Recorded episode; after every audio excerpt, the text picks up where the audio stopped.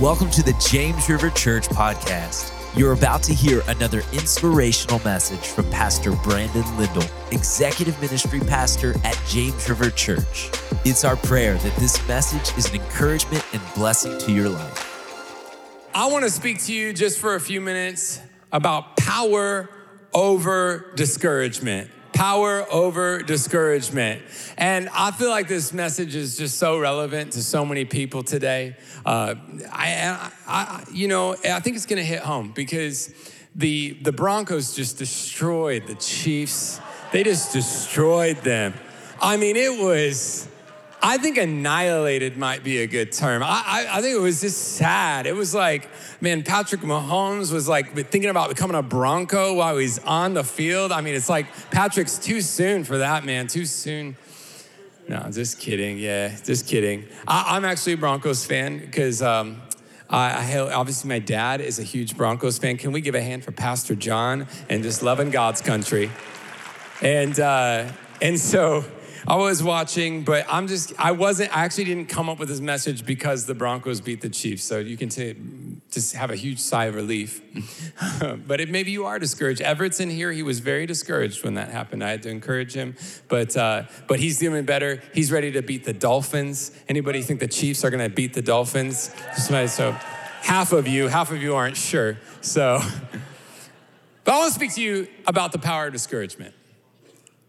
You know, the enemy loves to use discouragement to slow believers down in their walk, to hinder their faith, and at times altogether freeze them up. But when we understand the Word of God and the power of the Holy Spirit, it's not that we'll never face discouragement, but we can have power over discouragement. Maybe you're walking in a season of discouragement. Maybe the nights are hard for you right now. Maybe relationships are challenging for you right now. Maybe you're like, man, it seems like it's been a while for this season. I, I thought I'd be out of this season by now, but you're still in it and you're discouraged. I believe God wants to not only encourage you tonight, but God sees exactly where you're at. He's heard every prayer you prayed. The Bible says He keeps my tears in a bottle. He's near to the brokenhearted, He saves the crushed in spirit. There's nothing that you're walking through that God doesn't see, nothing that He doesn't care about. And you just needed to hear that tonight.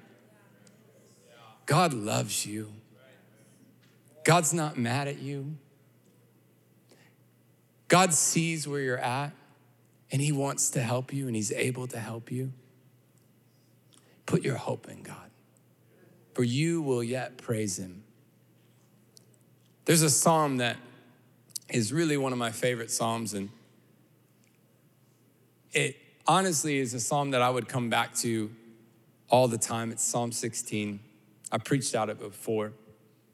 But I just want to take one verse from this psalm and if you're walking through discouragement, I, I believe it's really going to help you. Psalm 16, verse 8 I have set the Lord always before me. Because he's at my right hand, I shall not be shaken. I think it, depending on how you're walking through, sometimes it's good to just say it slow. I've set the Lord always before me because he's at my right hand, I shall not be shaken.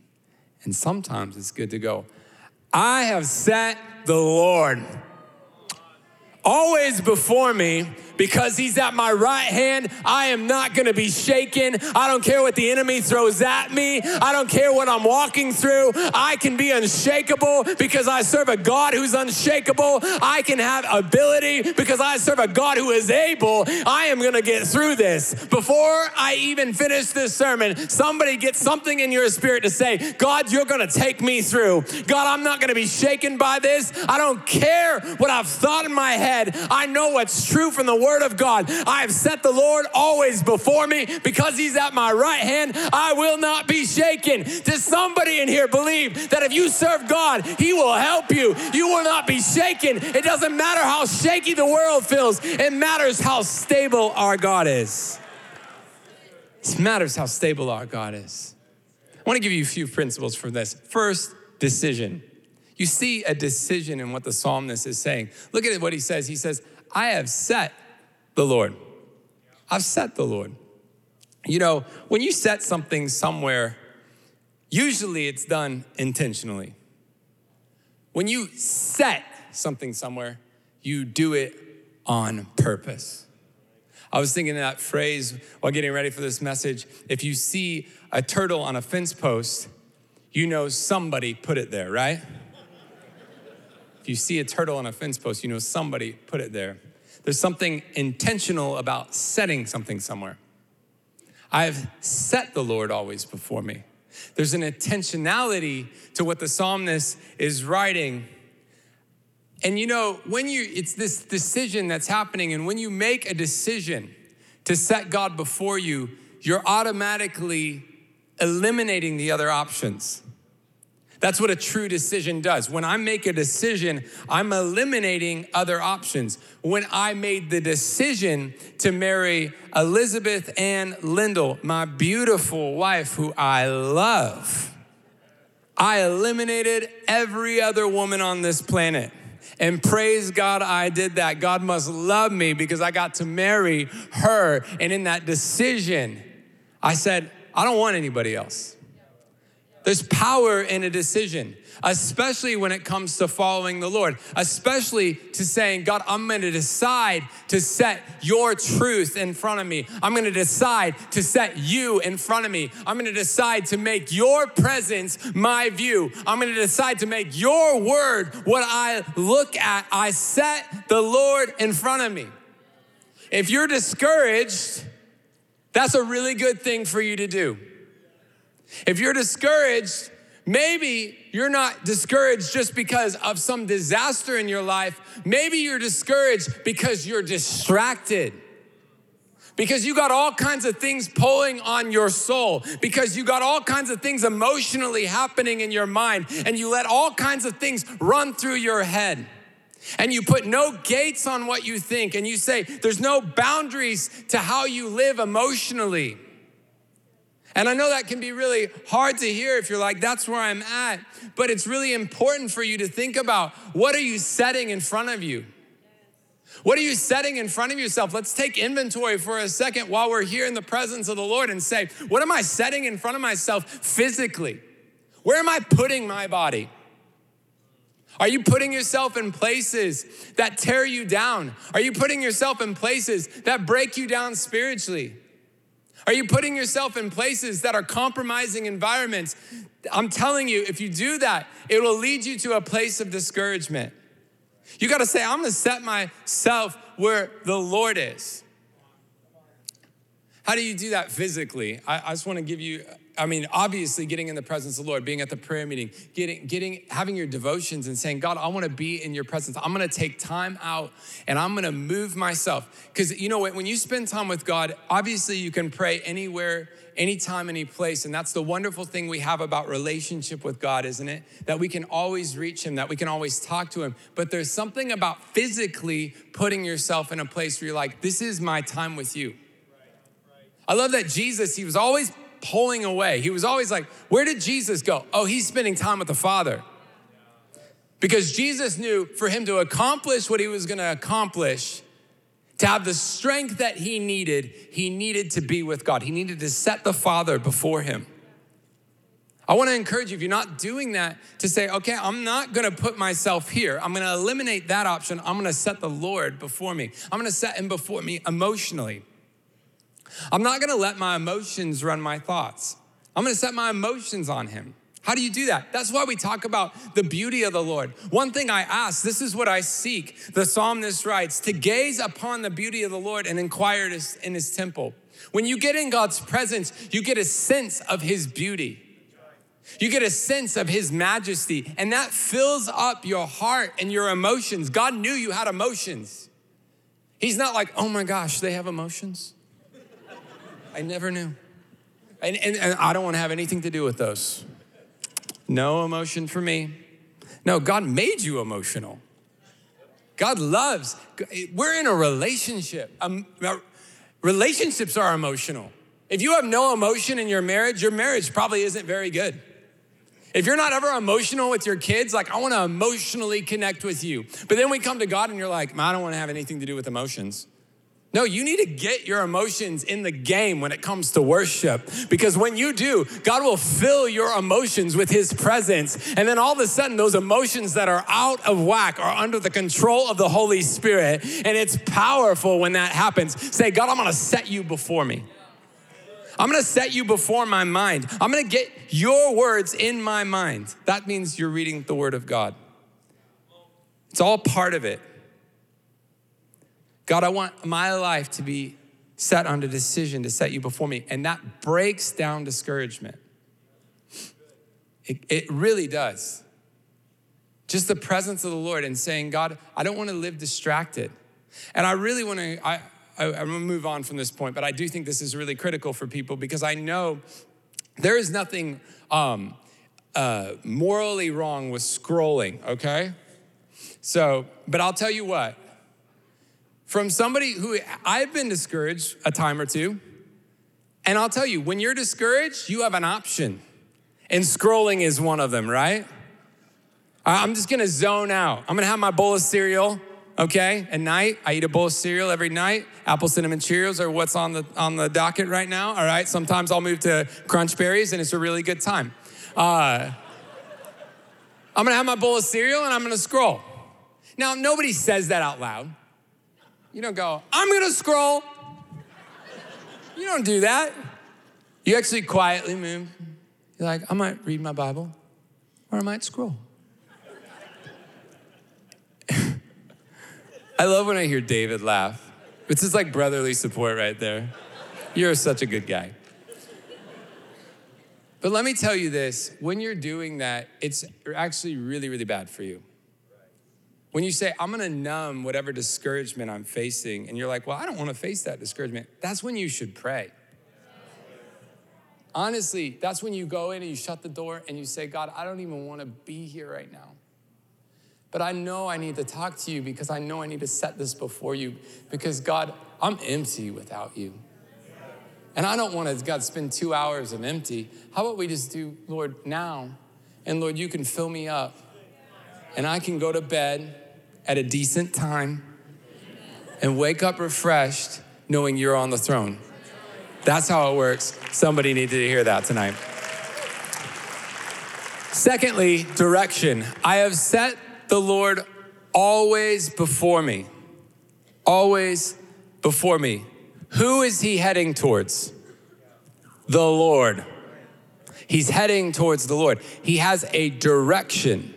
In discouragement, you need direction.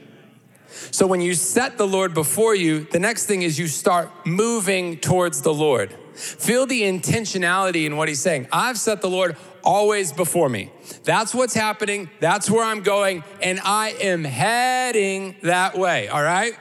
It's one thing to say, yes, I think God, He's first. He's where I want to set my, my eyes. He's where I, he's, he's what I'm looking towards. It's another thing to start moving towards Him. You know, you can come to the prayer meeting, and in a sense, you are setting the Lord before you, but you could not move in the prayer meeting. You can actually be in the prayer meeting and not worship. You can be in the prayer meeting and not pray. And this is the best environment to encounter God. But you don't want to sit back. Maybe you're discouraged, and that the enemies actually use that discouraged to cause you to sit back, that discouragement, cause you to freeze up, cause you not to worship cause you not to engage. And he'll, he'll use phrases like, well, if God loved you, you wouldn't be walking through this, or, or you brought this on yourself and God doesn't really want to help you with that, or, or you're just so tired and, and you know, you'll worship another time. And I'm just telling you, you, you, you don't want to live that way. That's the one thing that will get you out. I'm just telling you, God's presence comes as we worship. God's presence comes as we lean in. God's presence, it's a faith step to say, God, I don't feel it right now, but God, I'm, I'm going for you. I'm not feeling it right now, but God, I know if I set you before me, if I move towards you, God, you're gonna help me. If I move towards you, you're gonna speak to me. If I move towards you, you're gonna be right there. I set you before me and I'm moving towards you as a faith step, even when I don't feel it, because I know as I move towards you, I will see you move. Taste and see that the Lord is good. Those who look to him are never disappointed. Never. Isn't that awesome? I love that. Never disappointed. Do everything you can to move intentionally towards God. John Maxwell said, No one ever drifts to a desired destination. No one ever drifts to a desired destination. And you're like, Well, obviously, he's never been canoeing. Because I just drift down the river and it's fine. I'm telling you, you go canoeing without a paddle and you will end up in the trees. And you don't want that spiritually for your life. So why are you drifting? Why are you drifting and thinking, that will get me out of discouragement? No, when you're discouraged, it still means you got to get the oar out and say, I'm going and I'm going to move that way. I'm going to move that way. How do you do that? Once again, uh, you're going to feel like, wow, didn't we just cover these? Read the Bible. Okay? I'm telling you, it's God's word and it works and He'll speak to you. Stop before you read it and say, God, I'm discouraged, and so things are a little muffled right now. Please speak to me. And He'll speak to you. Put worship music on. Put some good worship music on. If you're like, I don't know what good worship music is, then you might have to do some digging. But if you go into, if you go into like Apple Music or Spotify and you just go to like Christian music, okay, the category, and then you just start going down the line of new music, you'll find some good worship. It's in there. Sometimes it's a little buried, but I'm telling you, it will feed your soul. God does put his presence on worship. God does put his presence on certain songs. You find that song and then you put it on repeat. A song can pull you out if it has the presence of God on it. But you're, you're saying, God, I'm moving towards you Get books that are about faith filled believers from the past. Get in church. Change your schedule. I, I want to very carefully. Oh, I don't know if I'm going to touch it. No, I don't know if you want me to, for real. Um, the front row does, the back row's not sure. if there are, I'm going to gently touch it, okay? And you'll have to read between the lines. If you have created a lifestyle that makes it where you cannot regularly be in the presence of God, in the house of God, do not forsake the coming together of believers. For some have done this, it's not good for their lives. Then you're setting yourself up for big time problems. And discouragement when it comes you haven't built the habits or life structure to face it because you're not meant to do it alone. And you gotta be in the house of God. And so I just think if that applies to you, then ho- hopefully it encourages you to make some changes in your life and to say, you know what? As a family, we make decisions based on where we're going. And we're headed in the direction of the presence of the Lord. And that might seem extreme to some people, but I promise you it'll bring strength to your life. And I promise you, when you face the battles of life, the discouragement that comes with that will not be as deep. And there is an unshakableness that accompanies those who are planted in the house of God. And so just want to encourage you with that. Number three, declaration. I have set the Lord always before me because he's at my right hand I shall not be shaken. Because he's at my right hand, I shall not be shaken. Because he's at my right hand, I will not be shaken. Who is he talking to? He's talking to himself. It's, it's kind of like a, a prayer slash talk to yourself moment. Like, and sometimes when you're praying, that actually happens. You're praying and you're you're calling out to God, and then you start talking. You're like, and I'm like, God, I'm not I'm not gonna do this anymore. God, I'm gonna go here. I'm gonna do that, and it's breathed on by the Holy Spirit. There's something about talking to yourself spiritually. Now, listen to me, okay? If you're like, oh, this is getting crazy, he's telling us to talk to ourselves. Talk to ourselves now. Who's this guy think he is? I just want to tell you, every single one of you talk to yourself. You ain't fooling no one, okay? You're telling yourself stuff all the time. And a lot of it's not good. And some of you are like, how does he know that? Because everybody does that. But if you don't get the word of God in you and you aren't intentionally controlling that narrative, that narrative can get out of control.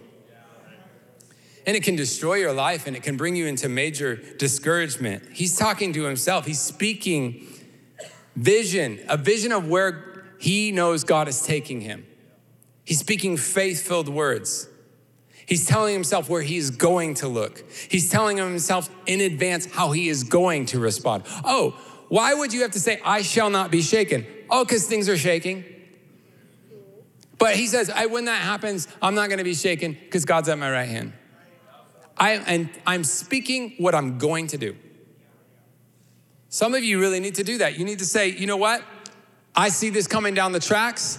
I feel a lot of different emotions about that. I might have a little fear going on, but you know what I'm gonna do? I'm gonna set the Lord before me and I'm gonna walk close to Him. And when He's at my right hand, what I thought would shake me is no longer gonna shake me because God is with me. I will not be shaken. Some of you gotta declare what is going to happen because you got a revelation from the presence of God that God is gonna go before you and you are not gonna be shaken. And that comes as you start to get get that word and then you preach it to yourself.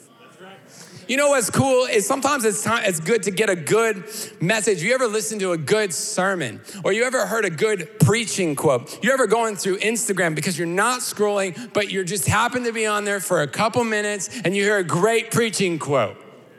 I'm playing with you right now, all right?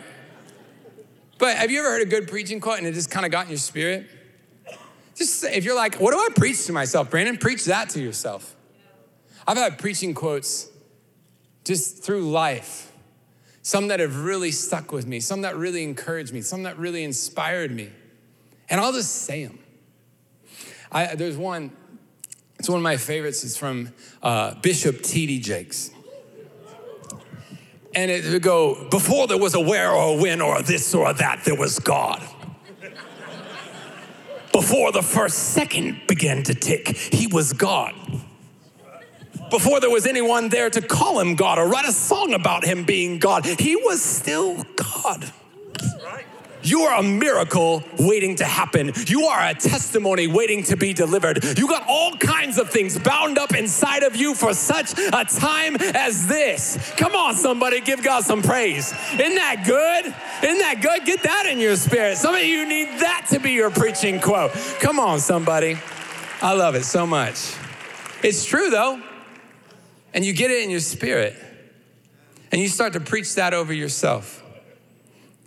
I love that quote by my dad. He says, The greatest salvations haven't happened. The greatest revivals haven't happened. The greatest move of God's haven't happened. The greatest awakenings haven't happened. The greatest miracles haven't happened. The greatest moves of God in your life haven't happened. There is more, more than you can ask or imagine.